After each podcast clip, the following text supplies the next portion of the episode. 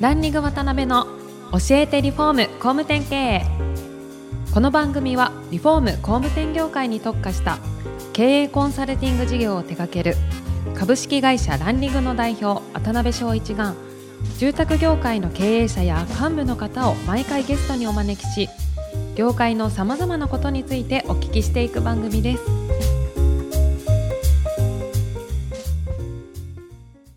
皆さんこんにちは。さあ今週も始まりましたランニング渡辺の教えてリフォーム工務店経営アシスタントの牛久保ですパーソナリティの渡辺翔一です。渡辺さん今週もよろしくお願いしますよろしくお願いします。今回から4回にわたってご出演いただきますのは、リノベル株式会社の山下社長です。山下社長は東京渋谷に本社を持つリノベーション会社であるリノベル株式会社を経営されていらっしゃいます。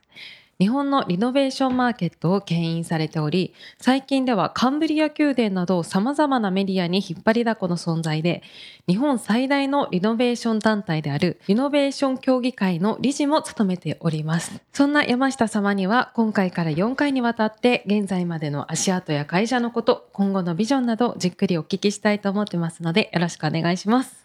はい、今回から4回ですね。いろんなとこでご活躍されている山下社長にえーお越しいただいてます。はい。よろしくお願いします。おはい願いします。この番組の中で4回シリーズで、まず1回目はですね、まあ、人となりみたいなところをいろいろ突っ込ませていただくんですが、もともと奈良の方のお生まれだったんですよね。そうですね。はい奈良は本当に生まれただけなので、はい。記憶がほとんどないんですけど、その後は東大阪っていう、あのはい。大阪の、はい、工場がいっぱいあるような町ではい。生まれ育った感じですね。なるほど。まあ非常に今でこそ本当朝黒くて活発なイメージのある 山下社長なんですけど、当時からどんなお子さんだったんですか？そうですね。あんまり今と変わらないというか、あの、はい。確か目立ちたがりだったりとか、なんかあの、いろいろ、やんちゃにいろいろやってきたなって感じは しますね。ああ、そうなんですね。へえなんかね、山下さん、世界中の面白いことを全部やってから死ぬみたいなことをテーマにされてるみたいですけど、へー当時からそんな感じの原体験っていうか。なんですよなんか幼稚園の頃とかも、どの高さから飛べるんだろうみたいなことをこう試してたりして、はい。はい。窓からこう3階から飛び降りて足骨折したりとかですね 割とこうなんかどこまでできるんだろうみたいなことをこういろいろやってたことがありましたね。はあ、結構本気のやつですね。ちょっとちょっと変わった頃ですね。でもなるほどね。ね。家計が記者とかメディアであ働かれる方が多かったっていう。またまたま新聞記者の方々が多かったので、はい。大学中はもう1年、高校3年生の途中からなんですけど、はいあの朝日新聞の記者の中で、はいもう4年間丸々ずっと働いてました。え、あ、そうなんですで、ね。大体そこをうん超えて皆さん記者とかなられる方多いんですけど、僕全く興味がなかったので、まあ、ただ給料が良かったので、はい。ラグビーしながはいら夜はそこで働いてみたいなラことをグビー。やってましたね。ラグビーあれですよね、中学校ぐらいから。そうですね、中学の3年生ぐらいから始めて、はい。高校、大学、社会人とずっと、ずっとやってます。ええ。お社会人になってもですか？そうなんですよ。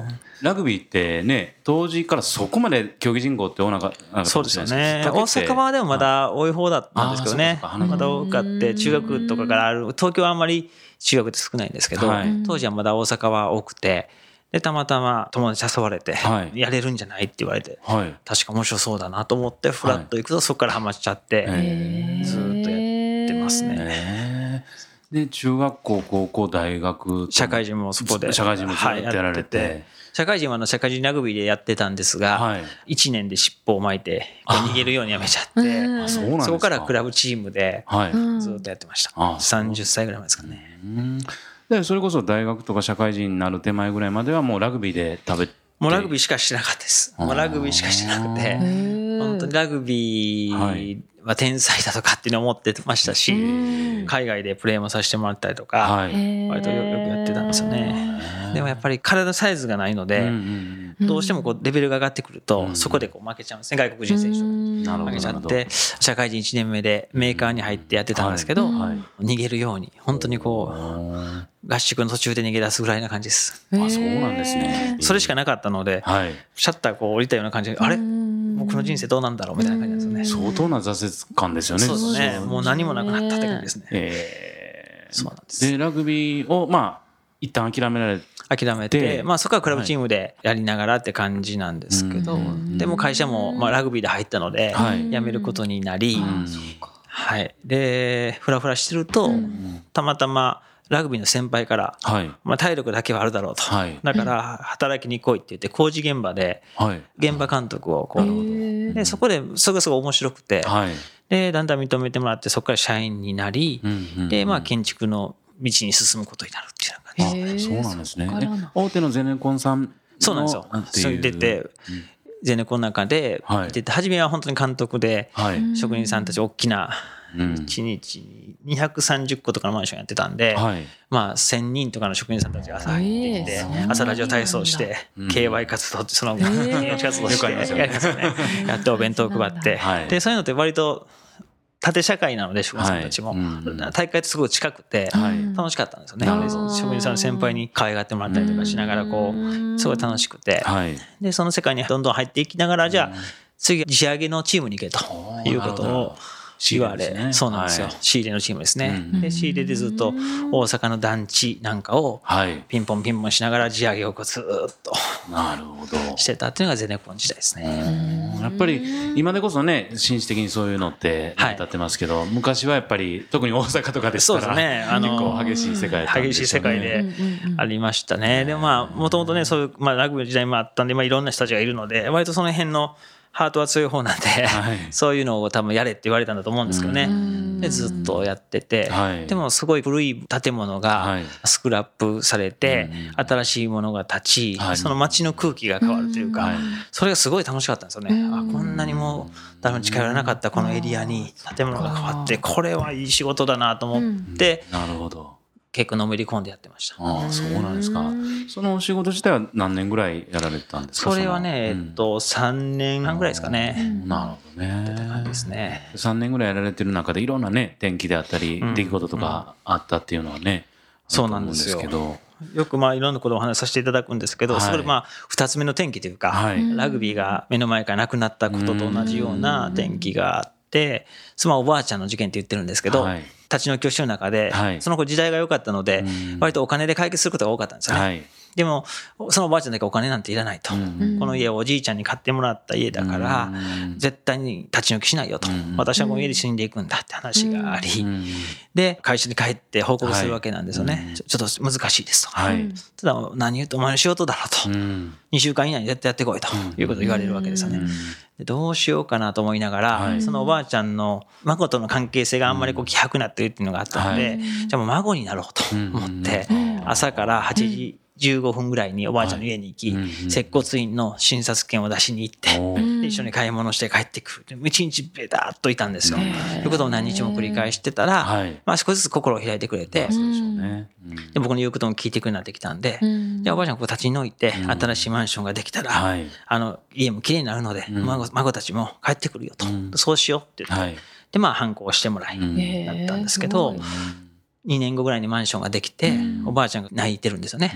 でう、ん。あ、喜んでくれてんだと。おばあちゃんごご無沙汰してます。っていくと、あんたに騙されたと。胸ぐらをつかまれて、要はあの自分の思い出を消された、うん。人生を消されたと、うん。こんなもの私は求めていないっていうふうにこう、うん。やっぱ実際のものを見ちゃうとそうなっちゃったんでしょうね。なるほどね。新しいこの家族たちがたくさん入居している中でおばあちゃん一人ポツンとこう立ってて、であれこれ僕もしかして間違ったことしてたのかなっていうふうに初めてその時にこうラグビー挫折して次にこう夢のある仕事を見つけたんですがそういったことにまたこう目の前が真っ暗になったっていうのがそういう事件がありましたね。なるほどね。なんか自分のことをねそんだけこう信頼してくれた方にねそう言われるとそうなんです衝撃的なね本当にねなんか本当にどうしていくもう帰りの道も本当に覚えてないぐらいの状況でした。でそこでちょっとうつうつとして疑問を抱くようになってみたいなところが今につながってきてるわけなんですかね。そうですね。そこで、ちょうど現場が長かったので、はい。休みをいただけることになったので、うん。で、会社にも話をして、はい。長めにくださいということで、2ヶ月半ぐらいですかね、うん。3ヶ月弱ぐらいはい。休みをいただいて、うんうんうん。たまたま先輩とか後輩とかが海外でプレーしているラグビーしてる人間が多かったので、はい。いろんなところに行かしてもらったんですよ。うんで、もちろんお金もないので、はい。行くと、まあ先輩の家とかに泊めてもらうわけなんですけど、はい。行くとみんな家の話をするんですよね。はい。フランスに行っても、アメリカの西海岸行っても、東海岸行っても、はい。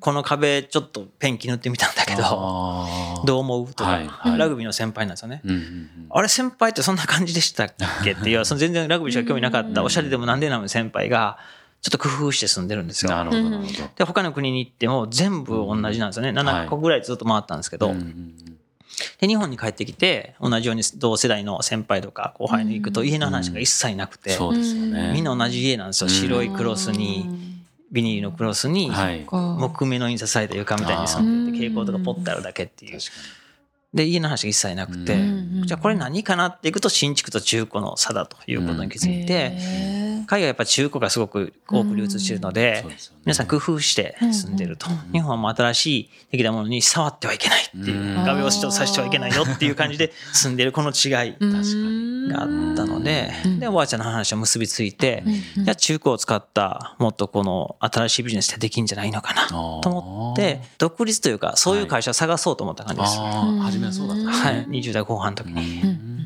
うんご自身で独立志向みたいなのなかったんですか？全くないですよ。よくいろんなこと聞かれるんですけど、はい全く今は実はあんまりないかもしれません。なんなら大変な道を。そうですね。あんまりそこに興味がなくて、はい。ただ自分にやりたいことをやりたいっていうのはあるんですよね。で、会社なかったんで、うんだったらもう作るしかないかとはいいうところで、はい。いろんなまあ修行の期間、三それも3年ぐらい、はいい。ろんな家具職人やってみたり、不動産の営業やってみたりっていうようなことをずっと3年ぐらいしてはい独立をするっていうな感じですね。るほどね。やっぱり海外と日本ってそもそもの住宅政策みたいなものから全然違うんでしょね。そううですよね。やはりまあ取り壊すことが当たり前の日本と、うん取り壊すことなんかまず前提にない、まあ、欧米先進諸国のこの差っていうのがうんあります。なんかスクラップするっていう考え方があんまり基本ないですよね。ああそうですよね。なんかちょっと夢中になってうん。お聞きしてたらはい。時間になっちゃいました。そうですね。はい。その後の続きぐらいからはい。はい。お聞きできたらと思います。はい。ということでそろそろお時間が来てしまいました。次回も山下様にはゲストにおいでいただきます。本日はありがとうございました。ありがとうございました。今回もランリング渡辺の教えてリフォーム工務店経営をお聞きいただきありがとうございました。番組では渡辺や住宅業界の経営者幹部の方へのご質問を募集しています。ウェブサイトランリグにあるお問い合わせフォームよりお申し込みください。お待ちしています。